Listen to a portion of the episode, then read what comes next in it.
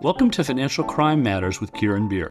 I'm Kieran Beer, Chief Analyst and Director of Editorial Content for ACAMS, the world's largest membership organization for anti financial crime professionals. In this episode, I talk with Ken Blanco, Chief Compliance Officer for the Financial Crimes Unit at Citigroup, who is also a former Financial Crimes Enforcement Network Director and Senior Official with the Department of Justice. Ken and I talk about his tenure at FinCEN which coincided with the passage of the Anti Money Laundering Act of 2020 and the creation of the Corporate Transparency Act. Ken shares his insight into what the private and public sector should understand about one another in order to fight financial crime. I hope you find the podcast informative and that you'll subscribe to Financial Crime Matters either on Apple Podcasts, Spotify, or SoundCloud. Here we go. Well, it's a pleasure for me to have today here at the Assembly Las Vegas 2023 live Ken Blanco. And Ken, we've done this before. We did it once in Hollywood. That's right. Uh, but it, much has happened since then. It was It has. It has. And this is much more intimate, I have to say. This is, you know, Yes, we are in our booth. that's We right. are, uh, That's right. It's exciting. So uh, Ken is the Chief Compliance Officer, Financial Crimes Unit at Citigroup. That's right. Uh, but I think famous, uh, if I might say so, uh, for uh, directorship at FinCEN. Time also, and if you want, you can sort that out as we begin. But time also uh, with the DOJ, uh, doing prosecutions, also doing asset forfeiture. So Yep. um, well, maybe we just get right into. Just talk a little bit about FinCEN. Oh, FinCEN was such a great experience, and I, I don't think people realize the hard work that gets done at FinCEN and, and just the great people that are there and what it means to the financial crimes community to have FinCEN and the support from FinCEN. And it's interesting that you talk about it. You know, just the other day as I was flying from Dulles International Airport to here to Las Vegas, there is this monument, this little section at Dulles with an American flag in it with the name of all those who lost their lives on 9 11. And what's important about that is that FinCEN receives so much of its authorities because of that one event. And I think that people forget why or the purpose of FinCEN and, and what it is established to do, and that is to protect people from harm. And as you know, Kieran, it, it serves two purposes, right? It is the financial intelligence unit for the United States, but it is also the administrator and the enforcer of the BSA. And what's behind the BSA, and people forget about it, it's not just the laws, rules, and regulations.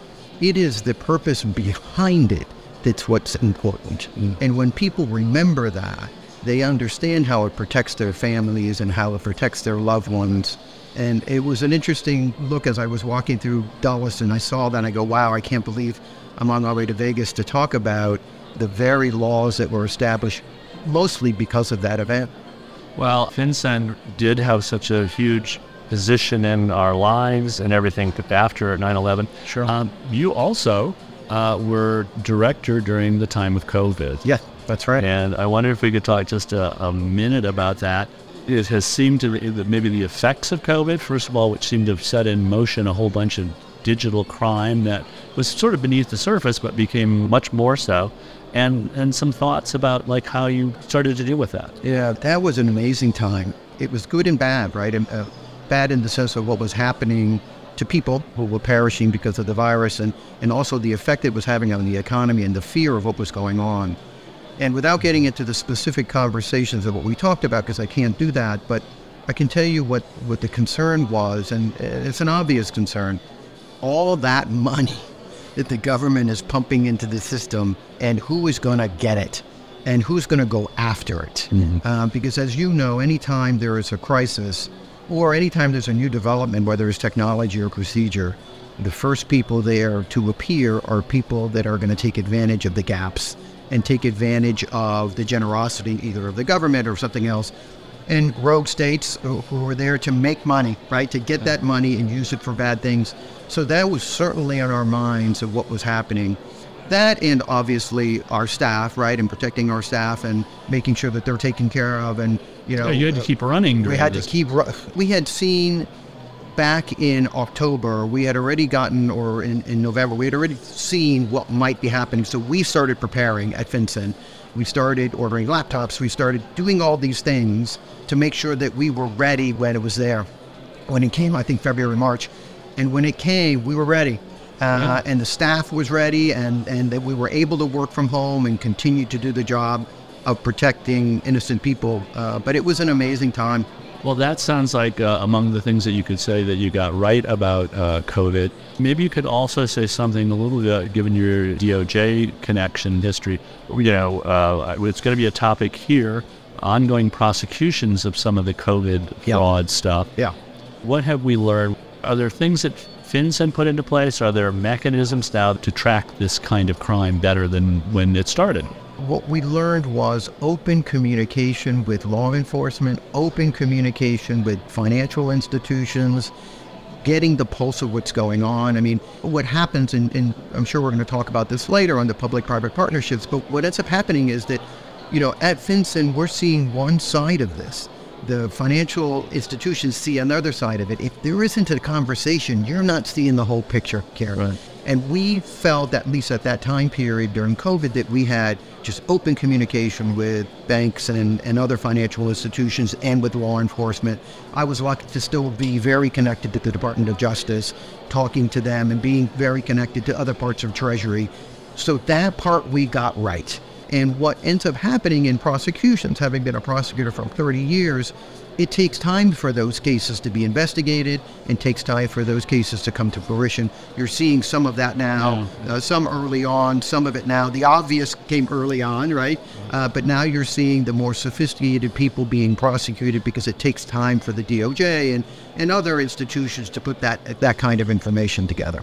So another thing that marked your tenure was that you went right up to, and obviously it was developed, you know, and, and so far FinCEN has this whole reg writing role and Yeah. consultation role on what becomes legislation, uh, AMLA and CTA. Yeah. So you had to contribute to those, and maybe you can talk a little bit about.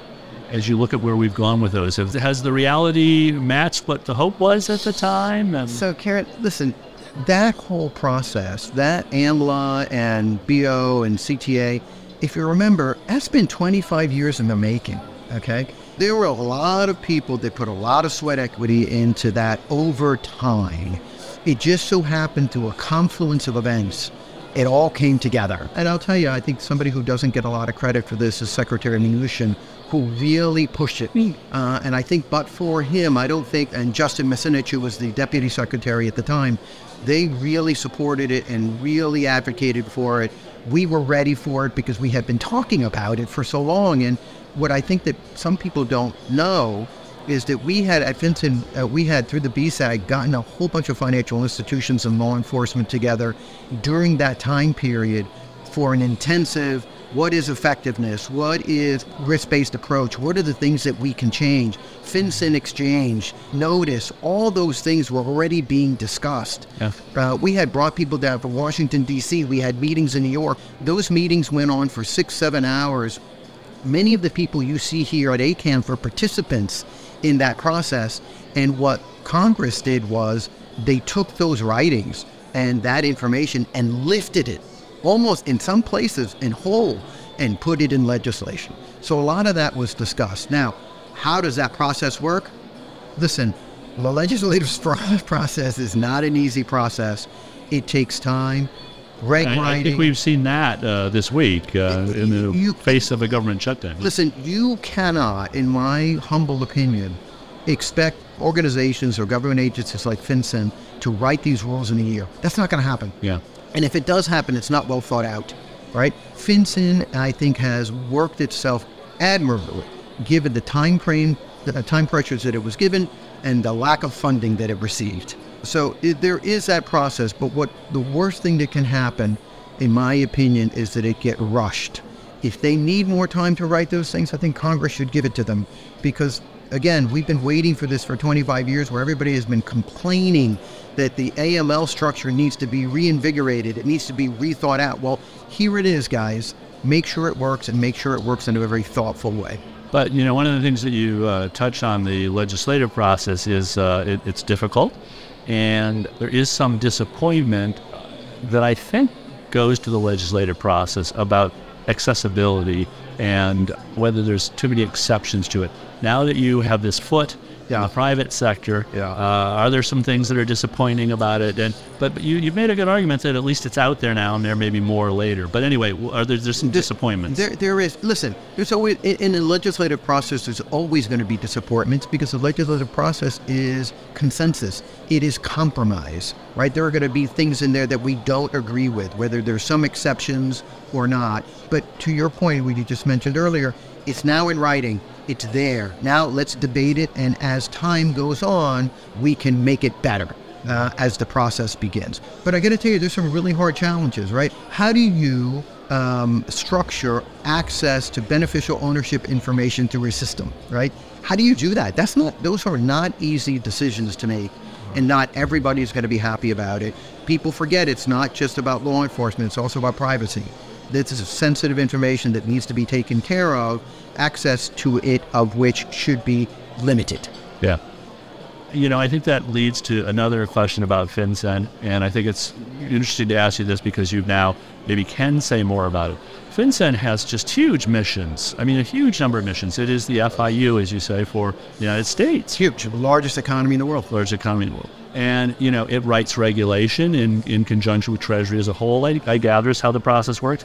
It also has some oversight responsibilities for MSBs when they, you know, in conjunction, I guess, with IRSCI. If I correct me if I get any of this wrong. No, it has the oversight for has- right. I mean, it, it, that's what they do. Yeah, and it, it and uses IRS to some. Oh, of course. I mean, they are great partners.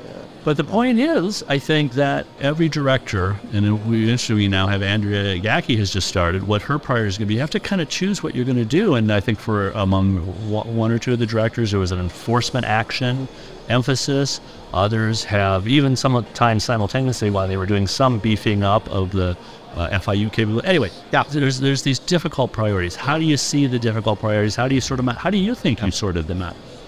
You know, I, I hope um, that at least when, when I was there that we tackled them all, right? Because they're all, and, and I think we had the luxury where we could.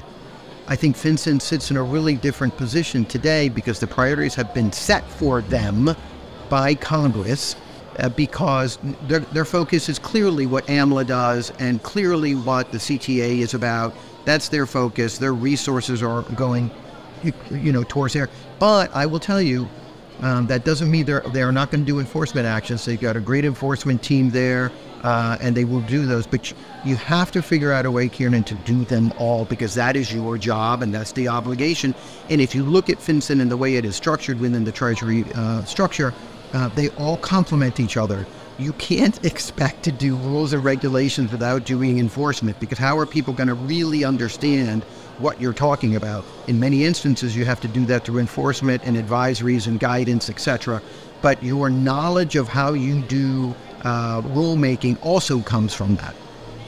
So we touched on this. FinCEN also has this oversight of MSBs. Thoughts about, you know, and I think this was certainly becoming increasingly a, a, an issue, cryptocurrencies. You know, who's going to handle those? And, you know, is it, I mean, it's, I, I think clearly FinCEN has the AML responsibility over crypto, uh, Yeah. crypto, whoever handles it. But, you know, obviously the CFTC, the SEC, anyway, Yeah. give a little perspective on the cryptocurrencies issue. So I think FinCEN's in a great position, as you mentioned, to handle the cryptocurrency side of the house when it comes to CFT and when it comes to AML. I think that what we underestimate is their knowledge of how cryptocurrency works. They have some really good experts there that could actually be teaching some of uh, the other agencies how it works. Listen, I think at the end of the day, there is such a lack of clarity of where we're going in the crypto world. It would behoove all the government agencies to sit down in a room in one place, including FinCEN, including the OCC, including the FRB, including the SEC, including the FA, all of them sitting down and figure out, all right, who has responsibility for this? Let's do it in a thoughtful way. Because what industry wants, industry doesn't really care. They just want clarity. And by the way, so do the financial institutions, right? FinTech aside, they just want clarity. Uh, and I think we're in a position where the, the U.S. government, whether we like it or not, and having led the FIU here in the United States, we are the leaders. The world is looking at us to lead. And as Americans, we should be leading. And we're not leading in this one area. So you've now been on the private sector for a bit. Has that changed how you see fighting financial crime? Uh, let me put it this way more broadly. What do you think law enforcement doesn't understand uh, that they could about the position of financial institutions? I think what law enforcement doesn't understand, when I say law enforcement, I include regulators, I include everybody, right? Everybody in the government side. The sophistication with which financial institutions operate, the sophistications of payment systems, the sophistications of geography and the political nuances that involve you know, a global financial institution or a regulatory or a, a, a, local financial institution. I think they don't see that. You just can't flip the switch. It doesn't work that way. Yeah. Now, do we want it to work that way? Yeah, we endeavor that we will be quicker in how we collect information and how we service information and all those things. But Kieran, it doesn't work that way. Uh, and I think that law enforcement forgets that. They think that, you know, they can ask for something and it just magically appears. It doesn't. And I think another thing that law enforcement forgets is private sector really runs on their guidance. Give us guidance, be clear about it, and we'll follow. There is sometimes a, a lack of that because there are different interests within different agencies. And, and again, you and I are big believers in this. It goes back to public private partnerships. Having that clear Chatham House rule conversation amongst people who care about protecting the financial system and who care about protecting individuals and people from harm. I mean, once you get that in one place and have a candid conversation, that you show me what I need to see, I'll show you what, you know, I think it'll work. Well, and it's interesting because I guess going into the whole uh, feedback loop is AMLA calling for important material back from law enforcement right. about what uh, the industry is doing right and what they're doing wrong. So, critical, yeah. critical, because we're in many ways, and I feel this way because I think I was spoiled in the government where I had access to a lot of information right, yeah. that I yeah. can make decisions on. Um, in many ways, I don't feel I have access to any of that information now to make important decisions that could help law enforcement. Yeah. So, you know, we've talked about law enforcement, what they don't understand. What does the private financial sector not understand about law enforcement? I think what they don't understand about law enforcement is the law enforcement, they have supervisors too. Uh, they have bosses. They are, you know, for example, let's just take examiners, for example. Examiners have a hard job. They really do, and they're important to the system. And I think some financial institutions believe that examiners just do on their own. They don't. They have supervisors, they have constituents that they need to answer to, and I think that law enforcement forgets that as well. Well, that also leads a little bit to, and it's kind of pushing it to a finer point, the FIU, the idea of the FIU. Well, there's the national FIU, FinCEN, and then there's the FIUs that are within uh, financial institutions. What uh, I don't know where to begin, but what can they share, or could they teach each other? Uh, they could definitely teach each other, particularly in the Egmont system, right? You've got 100 and I don't know 57 countries yeah. uh, to Egmont. Having those institutions or those FIUs see what really happens in a global bank, I think would be mind blowing to these guys, and I think it would be mind blowing to law enforcement to actually sit in an ops room and see how those payments work and what we do in our controls in order to sniff it out, report it, or stop it. Right? I think that would be critically important. So let's talk a minute. We've kind of hit on this before. I'm going to conclude talking a little bit about potential going forward for public private partnership. But before we do that, the risk based approach. I know that this is near and dear to your heart. Is is it? What does it even mean anymore? Man, uh, so I listen. I, I, think there needs to be some really thoughtful conversation about the risk-based approach and what it means. To your point, yeah, uh, because it means something very different to so many different people, right. uh, and it means something different. Uh, and to financial institutions, the fear always is it means something very different to our examiners than what it means to us or what it may mean to a different examiner. There has to be conversation about that together at the same time because I think they go hand in hand is what is efficient? What is efficiency? What is all that? I think those conversations died over the last couple of years. Someone needs to, not someone, we all should have this conversation again in Chatham House rules, figuring it out so that we could all get on the same page. If you had to sum up what's broken in the risk-based approach, and and then what kind of Communication. What does it mean? between uh, government and uh, Private sector. private sector, and Yep. regu- both regulators and law enforcement and else. I think even amongst regulators and even amongst banks, what Yeah. does it really mean? Yeah. Right? Let's have that conversation. Yeah, we've put it down on paper. Wolfsberg's put it down on paper. I think it's, you know, other people put it on paper. But what does it actually mean? And for a financial institution, does my examiner, the examiner that comes in, agree with that approach? Or is it more transaction box checking, right? Listen, the examiners want to do it too. Again, to our point in our conversation earlier, they also have bosses. They have things that they need to make sure that they do. But we all need to get on the same page because there it is impossible for the financial system to work without a risk-based approach. It's just not possible. But it's still, I, I'm going to go. Uh, it still works, I guess, right? It because does. it's still probably the be- most efficient way I to, think so. to allocate resources. I think so. I think so. But is everything a risk? Right? so you have to listen. I think banks really want banks, all financial institutions really want to follow the risk-based approach. They're going to look. I think one of the things that makes financial crimes our community different here than other banking communities and other sectors of the bank, whether it's you know prudential, whatever, is that we actually care about our mission. All of us do, whether we're in the private sector or whether we're in the public sector. All of us come from the same place and we know what it means. But when you tell me I take a risk based approach, that means that there are going to be other risks there. that are going to be lower priorities because they're not a risk to our bank. and you've got to have some Got to decide, make a call. leeway for that. Correct. So. Correct. Correct. So uh, we touched on this earlier in the interview, but let's just return and, and maybe conclude with public-private partnerships. And has your opinion of them, or do you have a new perspective, having been in the private sector now? Listen, I was really lucky. Well, we years ago, uh, I'm not going to mention names, but these guys were great. We decided to do the first public-private partnership up in New York. There were a couple of banks. I was at DOJ at the time. Didn't know how that was really going to work. Some of the banks didn't want to sit with me because I was at Justice. They thought they were going to get indicted for the things that they were going to say.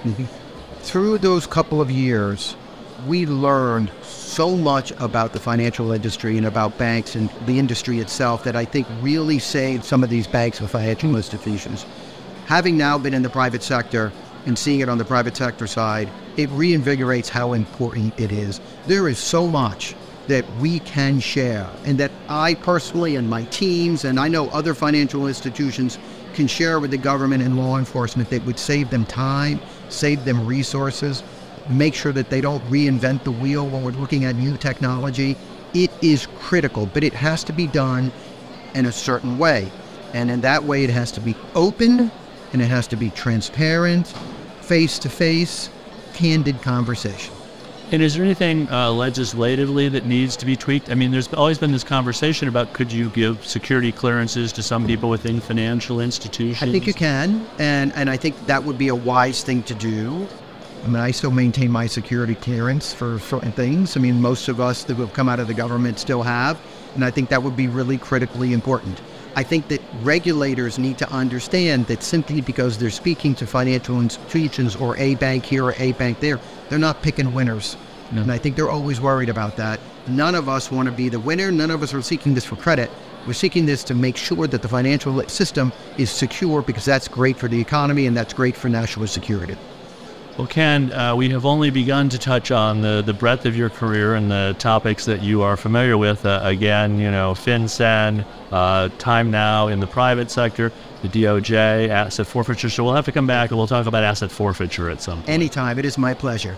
Kenneth Blanco, Chief Compliance Officer, Financial Crimes Unit at Citigroup. Thanks, Ken. Thank you, my friend. Thanks for listening to my conversation with Ken Blanco. I hope you found the podcast compelling and that you'll subscribe to Financial Crime Matters on Apple Podcasts, Spotify, or SoundCloud so that you'll receive an alert for each new podcast. Because financial crime matters to me and to you. See you next time.